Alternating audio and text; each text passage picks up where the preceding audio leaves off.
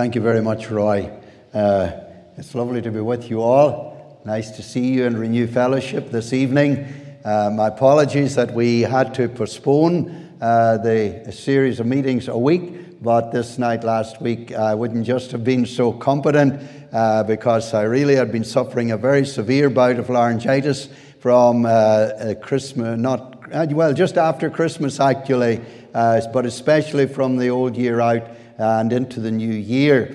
And uh, I've just really recovered from it uh, at the weekend. And I'm so delighted to be able to come and Yvonne with me as well, to be with you for uh, these uh, few Wednesday evenings in the will of the Lord. Thank you for your prayers so very much and for the Lord's blessing since we last met you all. And we trust the Lord will minister to us in a very special way.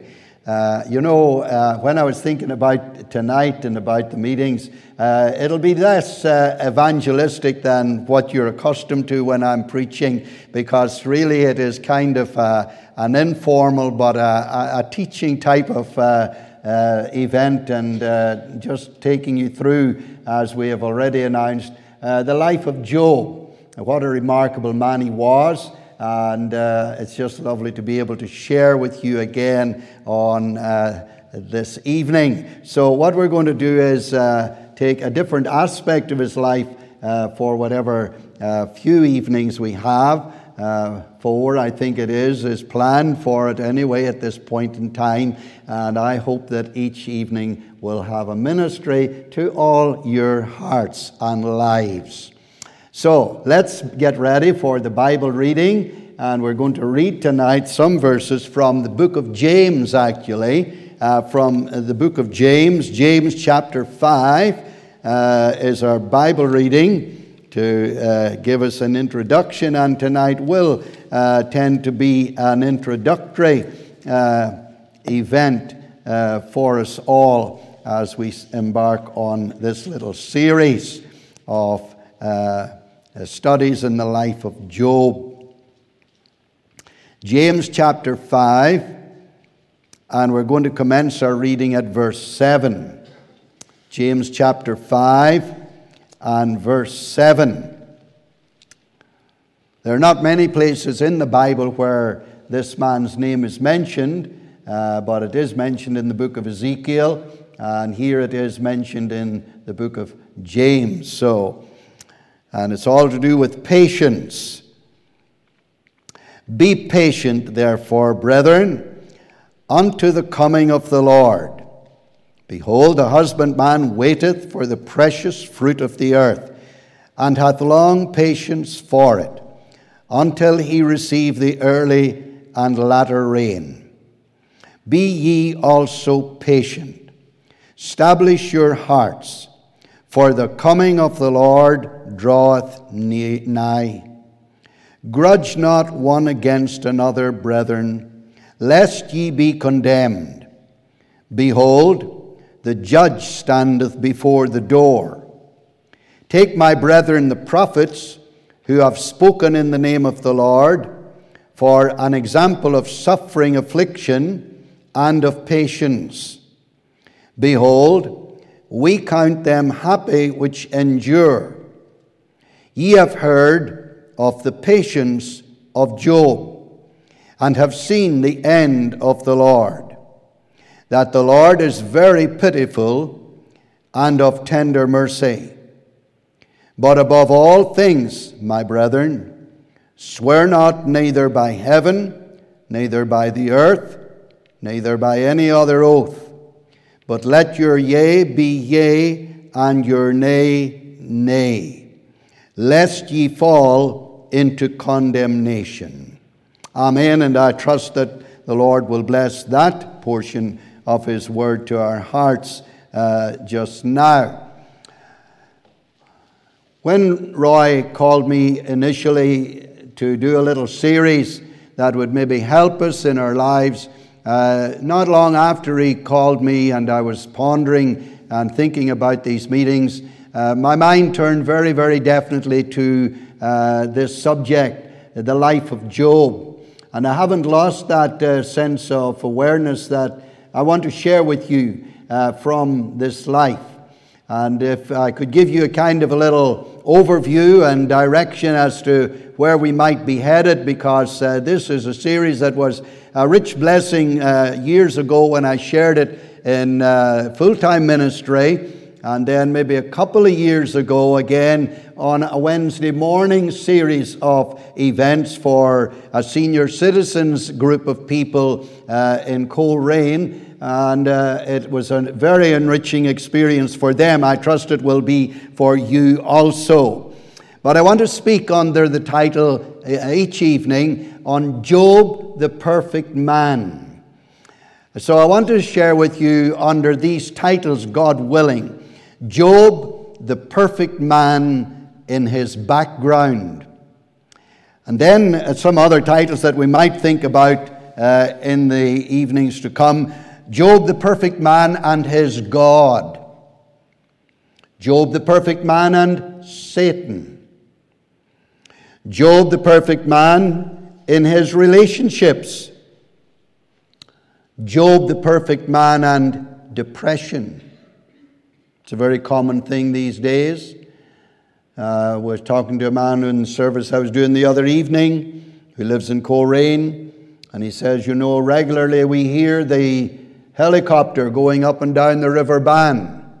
And we know whenever the helicopter is going up and down the Bann that they're looking for the latest uh, suicidal victim. It's common. Job, the perfect man, and maturing faith. Job, the perfect man, and brighter vision. So we may not cover all of those, but we will at least cover some of them. To come to the man Job himself, we need to turn back to the book of Job in the Old Testament scriptures, following through from James chapter 5. There was a man in the land of Uz whose name was Job, and that man was perfect and upright, one that feared God and eschewed evil. And there were born unto him seven sons and three daughters. His substance also was seven thousand sheep and 3,000 camels, and 500 yoke of oxen, and 500 she asses, and a very great household, so that this man was the greatest of all the men of the East. We shall just conclude at that point uh, in the reading. Job, the book of Job, is not the first book in our Bible, but it is thought to be one of the oldest writings in the world because it speaks of a man who lived in early society. And we'll come to that in a moment or two. But it's close to the center point of Old Testament scriptures. Prior to the book of Job, there are 17 books that are historic books, and they cover the history of the, the nation of Israel, their pilgrimage coming out from uh, the land of Egypt, especially after Abraham, then through to Moses and onward, and then they're settling into the land. And then we come eventually, after those books, to the poetic books. And after the 17 historic books on the children of Israel, or almost 17, excluding a few chapters at the beginning of the book of Genesis, we come then to the poetic books. And there are five poetic books. Now, they may not look like poetry as we think about poetry, but that's because they were written in Hebrew and they were for Hebrew readers. And Hebrew poetry is somewhat different to what we would be accustomed to. But because Job, even though it was such an early book of an early life, more so than David and Proverbs, which was written by Solomon, of course, because it is a poetic work, that's why it is linked together with Job, Psalms, Proverbs, Ecclesiastes, and Song of Solomon. Before we come to the prophets, and of course, as you know, there are 16 prophets, and then you have the book of Lamentations. So if you take those, there are 17 books, and then 17, and then the five uh, in between, which, of course, when you taught them all up, makes 39, 39 books in the Old Testament scriptures. So it's a lengthy book, and it sets out the experience of a unique man. Uh, now, uh, the reasonings of some so called friends uh, figure very prominently in the book. but it has to do with a great trial that came upon this particular man. Job, uh, it was a man who had many sorrows, and sometimes it's thought that the name Job means he that weeps. Or again, it's called, it's thought to be the beloved or the desirable one. At the heart of the book, there is a revelation not just of a man, Job, but there is a revelation of the character of God. And you find that in chapter 5 of James, where we find that the Lord is of tender mercy, the end of the Lord, that He is someone who is very pitiful and of tender mercy. And uh, James is describing uh, not just Job's trials, Job's patience, but he is giving us a, a little, uh, a little flashlight into the nature and character of God. Um, the patience of Job and the purpose of God are both major issues in the book. Now, I've read the book many times. In fact, just looking at this Bible from the number of times that I've been through it, it's six or seven times in this particular Bible that I've been using over the past six years or so. But if I was to go back into my previous Bibles, I couldn't tell you exactly how many times I've been through the book of Job. But any time and every time that I read through it, uh, it challenges my life very much. It was a Dr. Marvin Powers who said, The pathos, agony, and faith that is captured in the language and spirit of the Old Testament book called Job all swirl around a bewildering question How can the suffering of a righteous person be reconciled with both the goodness and holiness of God? And I would venture to say that that is a question that uh, is still a current question at times in our minds. There are times when we don't have the answers to the things that happen in our life, uh, our lives, especially when there are trying events. But you know, if we had the answers to the cross currents that come in our lives, our trials would never be uh, an occasion of faith. They would never turn into an occasion where we would have the opportunity to trust. If we knew what was going on, we wouldn't have to question why. Uh, we have the benefit of having the book and the first verses of the book, the first two chapters actually, are historical. They are a background to the man and his family and what happened. And the last 11 verses in the book are the closing uh, moments and history of all that had happened. So we get a, a little start at the, a little bit at the beginning, that's the history, and we get a piece at the, a section, 11 verses at the close, that are history, and we have the benefit of reading it and seeing and knowing what was going on. But that's not like it is in our lives. And that's how it was exactly in Job's life. He didn't understand the perplexities that he went through. Uh, are the perplexities that are common to us in life sometimes in situations that come in our lives. And I'm sure there are some people here, and you've had events that have come in your life, especially as you get older and they're more experienced and more years behind. There are things that happen over which we have no control and for which we have no explanation. And sometimes, not always, but I venture to say there are times when we say, Why should this happen to me? When our Emma was burned in 1990, severely burned in a petrol fire as a little girl of 11 and a half, and she bears the scars to this day, uh, our postmaster, one day when Yvonne was at the post office, said to her, I don't understand why people like you who are doing so much good work, that such a thing like this would happen to you as a family. Now, looking back to the best of my recollections, I can't remember us asking why it would happen to us. I can't remember that. But it's not wrong sometimes to ask that. It's not always wrong. We are human, we are natural, but faith is deeper down than our emotions. And we come to the point where we say, Lord, although I don't understand, I reach out my hand, and on thy promise I dare to rely on thy faithfulness, on, as James says, thy tender mercies, thy pity. He is very pitiful. And there are things that happen, and Yvonne is reading a book at the present time of a couple who are involved in ministry. Uh, sadly, in more recent times, the wife has uh, been afflicted with dementia, and that has created quite a, a difficulty in the family.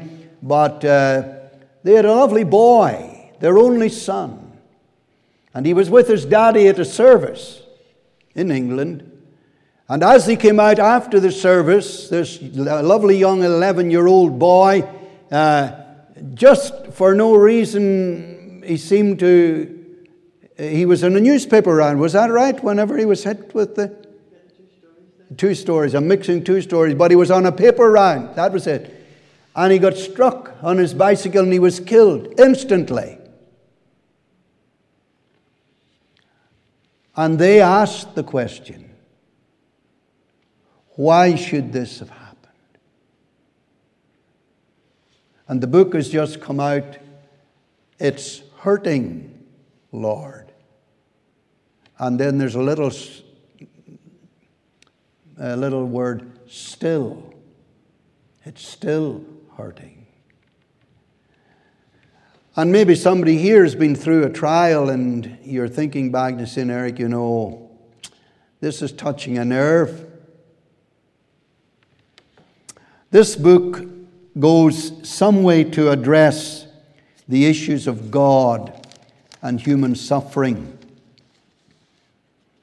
Ray Crooks was a missionary in Jamaica, a professor at Bible College and Kansas Christian College.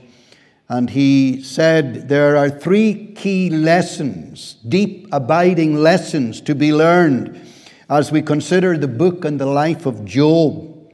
First of all, God is absolutely wise in his dealings with us. We belong, my dear friends, to an all wise God. I cannot see the why or how of things my Lord doth now allow. Could you put this into Job's life? Yes, you could. But this I know, my will must bow, then shall I know hereafter. The dark threads are as needful in the weaver's skillful hands as the threads of gold and silver in the pattern he doth plan. Not until the loom is silent and the shuttles cease to fly will God unroll the canvas and explain the reason why. I used to make rugs when I was a boy in primary school. You know, you got that sort of uh, grid that you had with different colors and on it, and then you got your balls of wool, and you had a little machine you put it in. You could make a rug for the fireplace or something. I remember doing that when it's good. But when you look at it on the underside, it seems to have no pattern. But when you look at it from the top, there you see the finished product. And if we could only see, my dear people, if we could only see in life's twists and turns from the top, we would see God's pattern in our lives. There's a lovely verse in the Song of Solomon where we read these words Come, look with me from the top. Well, one day we will be able to look from the top, amen. But God is all wise in his dealings with us. The second thought that Ray Crooks mentions is intimate knowledge of God is better than good health. Intimate knowledge of God is better than good health. We have a young lady on our Facebook feed. Her name is Joanne Peden. And as a fine young lady who had just finished university and was wanting to go into child evangelism fellowship, she was stricken down as a young lady. She's now in her 40s, early 40s, with ME. That girl has been bedridden for many, many years. But out of her bedridden condition, where her mother has to do everything for her, they're a lovely family, and she is absolutely devoted to the Lord Jesus. Out of her intense sufferings, there have come some wonderful books.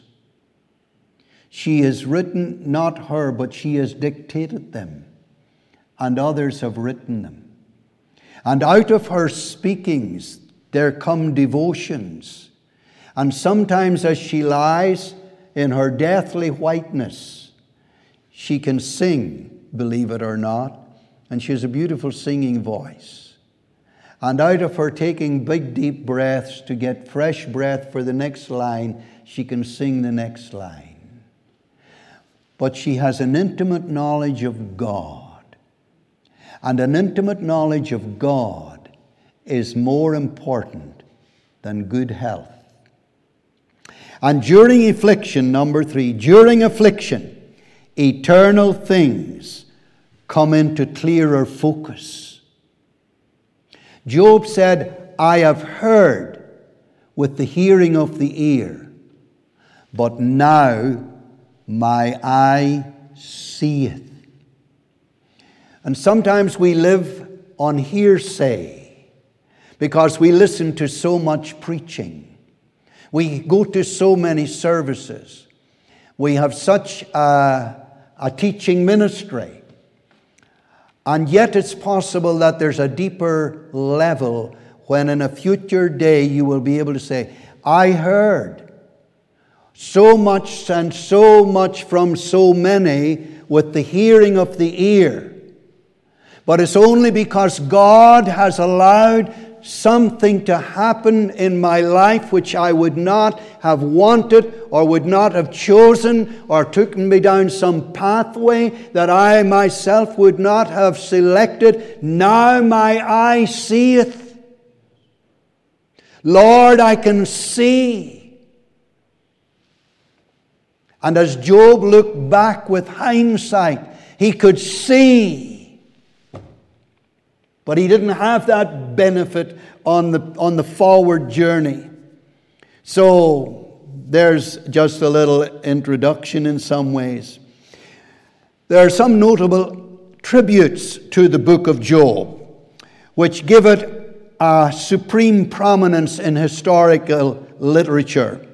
Thomas Carlyle said, This is one of the greatest things ever written with pen the highest of all literature. Martin Luther said, The book of Job, the life of Job, is magnificent and sublime as no other book in Scripture.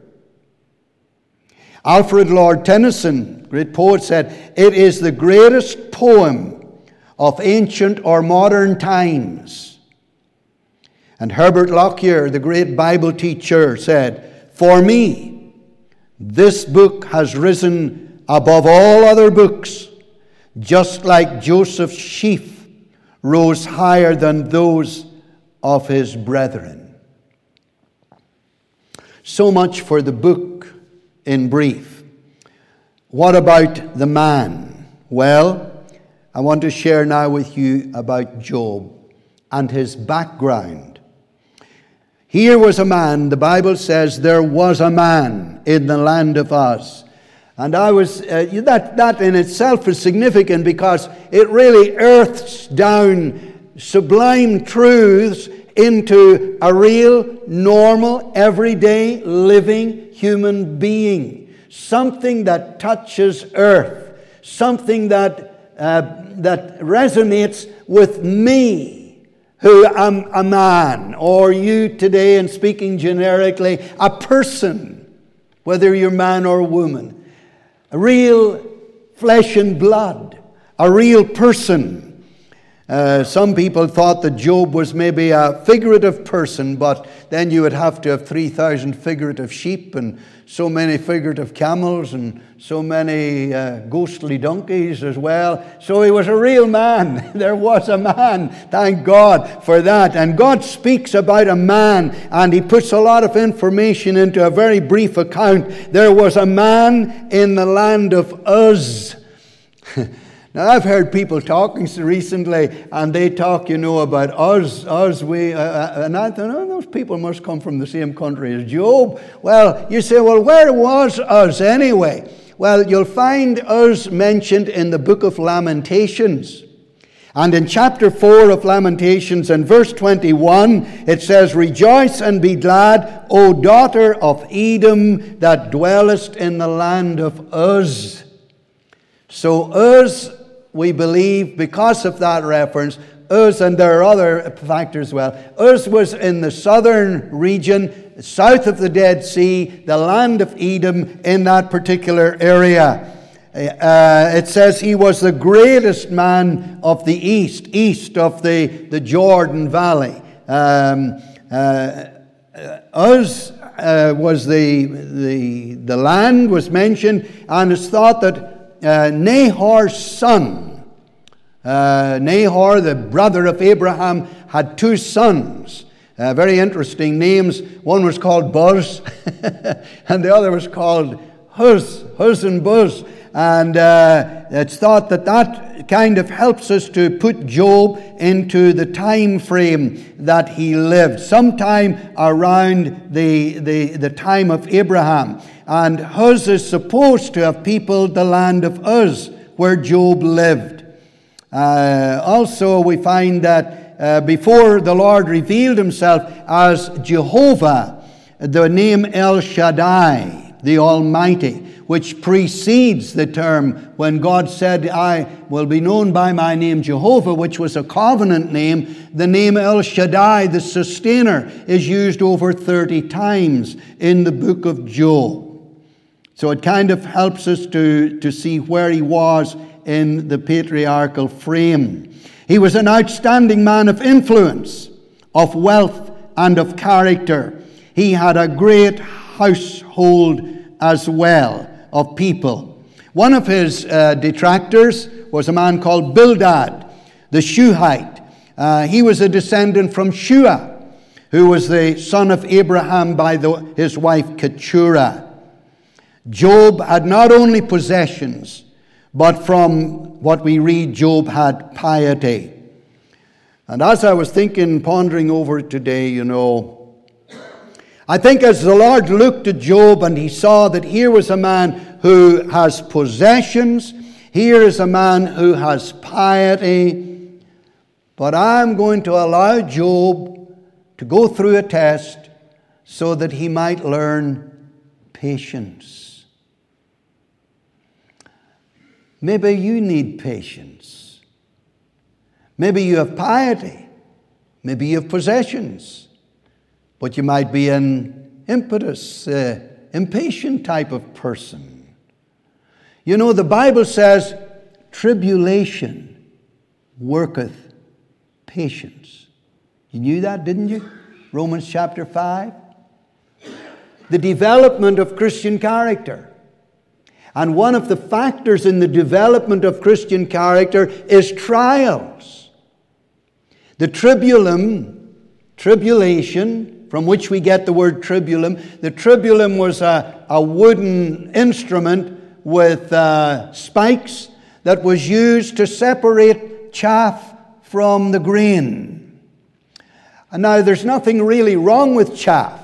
Think about it with me. Chaff is an important part of the development of the oat. It's a shield for it in its juvenile stages. And God allows shields in our lives in our juvenile stages in Christian walk. But there comes a time when God needs to sometimes thresh our lives so that the comfortable surround that's on the core wheat, the grain, is threshed off so that He refines us that He might have wheat, that He might have grain. And the tribulum works patience. And patience is very important. There are two different words actually used for patience in those words that are used in the book of James. And one means trials, but then in the verse, the patience of Job, it's a different word which means under stress. And Job was learning patience under stress. I think we don't really learn patience until we are put into a stressful situation. And God allows stressful, unpleasant, cross cut events to develop our lives, to bring us on from where we are. And I trust that He will do that in our lives or prepare us for it even as we go forward in our lives. God's estimate of the man is that he was a real key man in God's sight. He says he was a perfect man, an upright man, one that feared God, and one that eschewed evil. All of that is found in verse 1. Perfect and upright, and one that feared God and eschewed evil. The word perfect, as we find it in Job's life, speaks of a man who was renowned for his righteousness. In the little clip that I did for the, these meetings, I said he was one of the three greatest praying men, but he was one of the three marked men for righteousness because we read about him in the book of Ezekiel. Four times in Ezekiel chapter 14. These three men are united and selected by God for their righteousness Noah, Daniel, and Job. So he surely was an outstanding man as far as his righteous relationship with God is concerned. Whenever Satan came, and I'm jumping forward a little bit, in the eighth verse, there is a direct confrontation between God and Satan regarding Job. And God said to Satan, Have you considered my servant Job, that there is none like him in the earth, a perfect and an upright man, one that feareth God and escheweth evil? There again, it's mentioned. It's spoken of in verse 1, and it is spoken of again by the Lord in the life of Job. God knew this man. People saw him and made their estimates of him, but God knew him. People see us, they make estimations of us, but who knows us? like God. He knows us better than we know ourselves. But it really is my desire that I should know myself as God knows me. Because if I come to know myself as God knows me, it helps me to appropriate the grace that I need for areas of my life that God needs to yet develop. God knew his man. And in fact, the Lord was challenging jo- uh, Satan to a duel. He says, Have you considered him? Why would God say that to Satan if it was not an already an issue? if it was not already a reality. Because immediately Satan responds And he says, Ah, Job serves you for what he can get out of you. Do this and this, and he will curse you to your face. Satan had considered Job. God knew it. And God said, No matter what you see about him, and what you think about him, and how you accuse him to me, that he does what he does for what he can get from you, I know my man. He's a perfect man. He's an upright man. He's one that fears God. And he's one that eschews evil. I wonder tonight if there was to be a challenge by God to Satan about you, what would God say to the devil about you? Could he put you on a stand, on exhibition, before Satan? Say, This is my man. You know something? God had confidence in Job. God believed, and God foreknows all things, of course, but God knew that He could put Job to the test and He wouldn't disappoint him. He wasn't going to allow Satan either to accuse this man falsely. And sometimes people accuse us wrongly. Have you ever been accused wrongly? No matter how good you've tried to be, no matter how straight and right you try to live, there will be people who will accuse you. They misjudge your actions. They misinterpret your decisions. They may miscall your judgments. But does that make you an imperfect man? Not necessarily. God was looking deeper than the limitations of Job's life. Job didn't have perfect understanding. Job, even in the process of all that he went through, said, If I have sinned,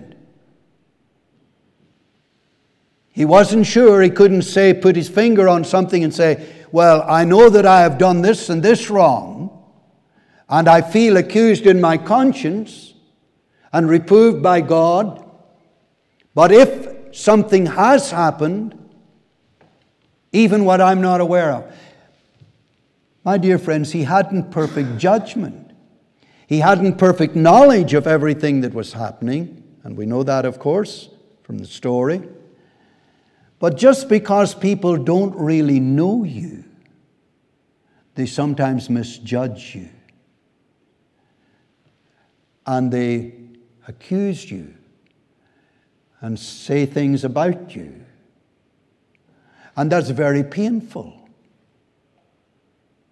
And not only did Satan misjudge him and accuse him to God, as I've said, but when the friends, so called, came, they misjudged him too.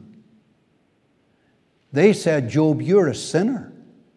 You wouldn't be going through this if you hadn't sinned somewhere along the line. And it was a great perplexity to this man. Have you been perplexed? Did Job set up to defend himself? Sometimes people get very defensive. You know, my dear people, I've learned that if you live long enough, the Lord will always vindicate you if you have been doing right. Job was a perfect man in his motives. And that's the level that God looks for in our lives perfect motivation in all that we seek to do. And the motivation that lies central to our lives ought to be to the eternal glory of God. that God should be glorified in my life. My motives. The word perfect occurs 13 times in the book. And so, in the day that Job lived, in the situation he encountered, in the testimony he maintained, I know I'm going very quickly here, in the day that he lived, in the situation he encountered, in the testimony that he maintained, God pronounced him perfect. In Job chapter 27 and verse 5, he said, Until I die, I will not remove my integrity from me. And the word integrity is a mathematical term. It comes from the, the, the word integer. And it means a perfect, a whole, a complete, not a fraction. I will not remove my integrity until I die. I will be a whole, I will be complete, undivided, holy, not of the divided heart, not of ulterior motives. In other words, God had a hold of the whole man. Perfect.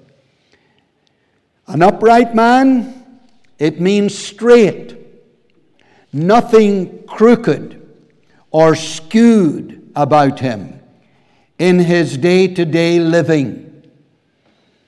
And to kind of define the difference between perfect and upright, perfect applies to Job's relationship before God.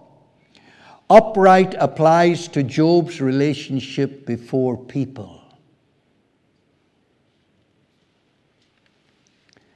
I was talking to a man the other evening after a men's meeting, and we were just talking, and they were part of a, a, a little society. And then he said, But you know, he said, we had to form our own little society, uh, he said, because in the society that we were in, he said there was a man, and he said there were some unsavory characters became part of the group, and he said, sad to say, he says the worst amongst them, he says, was an evangelist.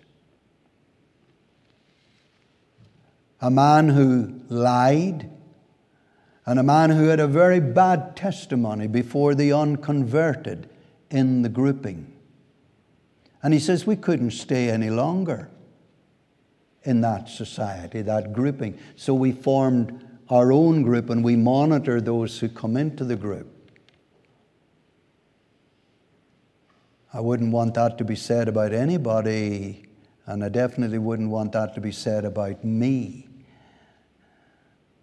But sadly, it is the case, isn't it, sometimes? People are not upright in their relationship before men. And if the devil could have challenged God regarding Job's integrity and his heart experience, I'm very sure that he would have lifted the lid on something unsavory in Job's life. But he couldn't do it. Praise God. God knew his man, and he stood by him. If the devil could have provoked Job to sin against God, he would have won the duel. But Job maintained his integrity, and God's confidence in Job was vindicated, and the devil was defeated. The word upright also means a yardstick, a benchmark, a plumb line. In other words, Job was God's standard before society, a pattern to follow. He was a God fearing man. He was deeply attentive to what God really thought of him. And a godly fear relates to that thought. His reverence for the Lord colored his thinking, it disciplined his tongue, and it determined his actions. Those are just little titles that I skip over. Dr. Oswald Chambers said, The remarkable thing about fearing God is that when you fear Him, you fear nothing else. Whereas if you do not fear God, you fear everything else.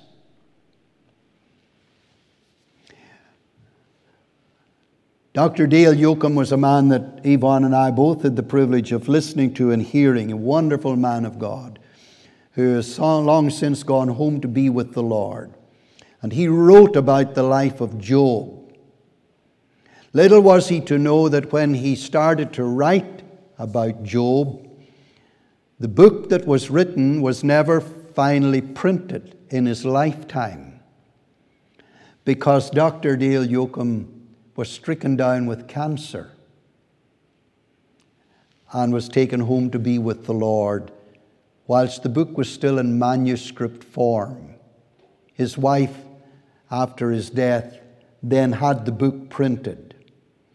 But they say because Dr. Yocum had studied the life of Job so intensely and had written so uh, extensively about his life, that during his deep trial, Dr. Yocum never questioned God, but believed that behind a frowning providence, God hid a smiling face. He said, God wanted to establish early in history and for all succeeding generations that a man can be perfect in God's sight when everything goes wrong, when there's no one to help, when there's no Bible, when there's no midweek prayer meeting, when there's no convention meetings, when there's no pastor to help, and even when death comes in the loss of the sons and daughters, and critics lie and misjudge you, and I've added in this. Think about this. All this on the other side of Calvary, the resurrection, and Pentecost.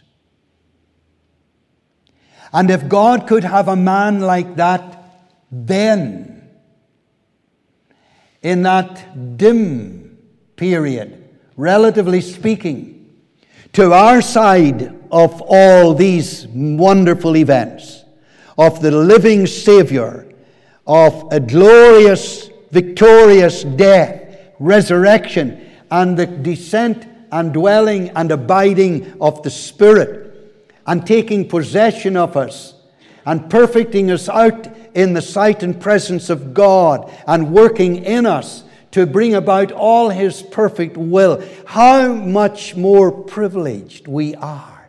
Better promises, the better things of Hebrews. There is no excuse for us tonight when we put ourselves alongside the life of this man. The fear of the Lord. God says, Gather me the people together. I will make them hear my words, that they may learn to fear me.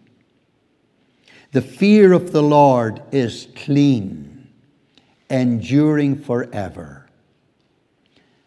Here, I will teach you the fear of the Lord. He eschewed evil. He was a sin abhorring man. Anything to do with evil in word or deed was abhorred by Job. He was revolted by it. He kept clear of it. He was headed in God's direction, whatever the cost. And he was headed away from evil, whatever the cost. He was God's standard bearer. Many years ago, I had the privilege of listening to the late Mr. Frank Marshall. And I remember him speaking on Job one time. I don't remember anything else except to say that he said Job's life and the words that are used about him in chapter 1, verse 1 Job was a perfect man, an upright man, one that feared God, one that eschewed evil. He said the word can also mean like pure strained honey. Dear Lord, make my heart, make my life like pure strained honey. Job, Job the man, the perfect man, and his background. So there's a few little thoughts in there that I trust tonight will be a blessing to you. Dear Lord Jesus, thy wonderful Savior, blessed, gracious Holy Spirit, comforter, abiding presence, make the will and nature of thyself a reality in us. O thou Spirit divine, make all thy nature mine until the beauty of Jesus be seen in me. Help us, Lord, we pray, to breathe the air that Job breathed. And help us, Lord, to live in the level that Job lived on. By the grace of God, make us clean, perfect, upright, God fearing, sin abhorring men and women. In Jesus' holy name. Amen. Amen.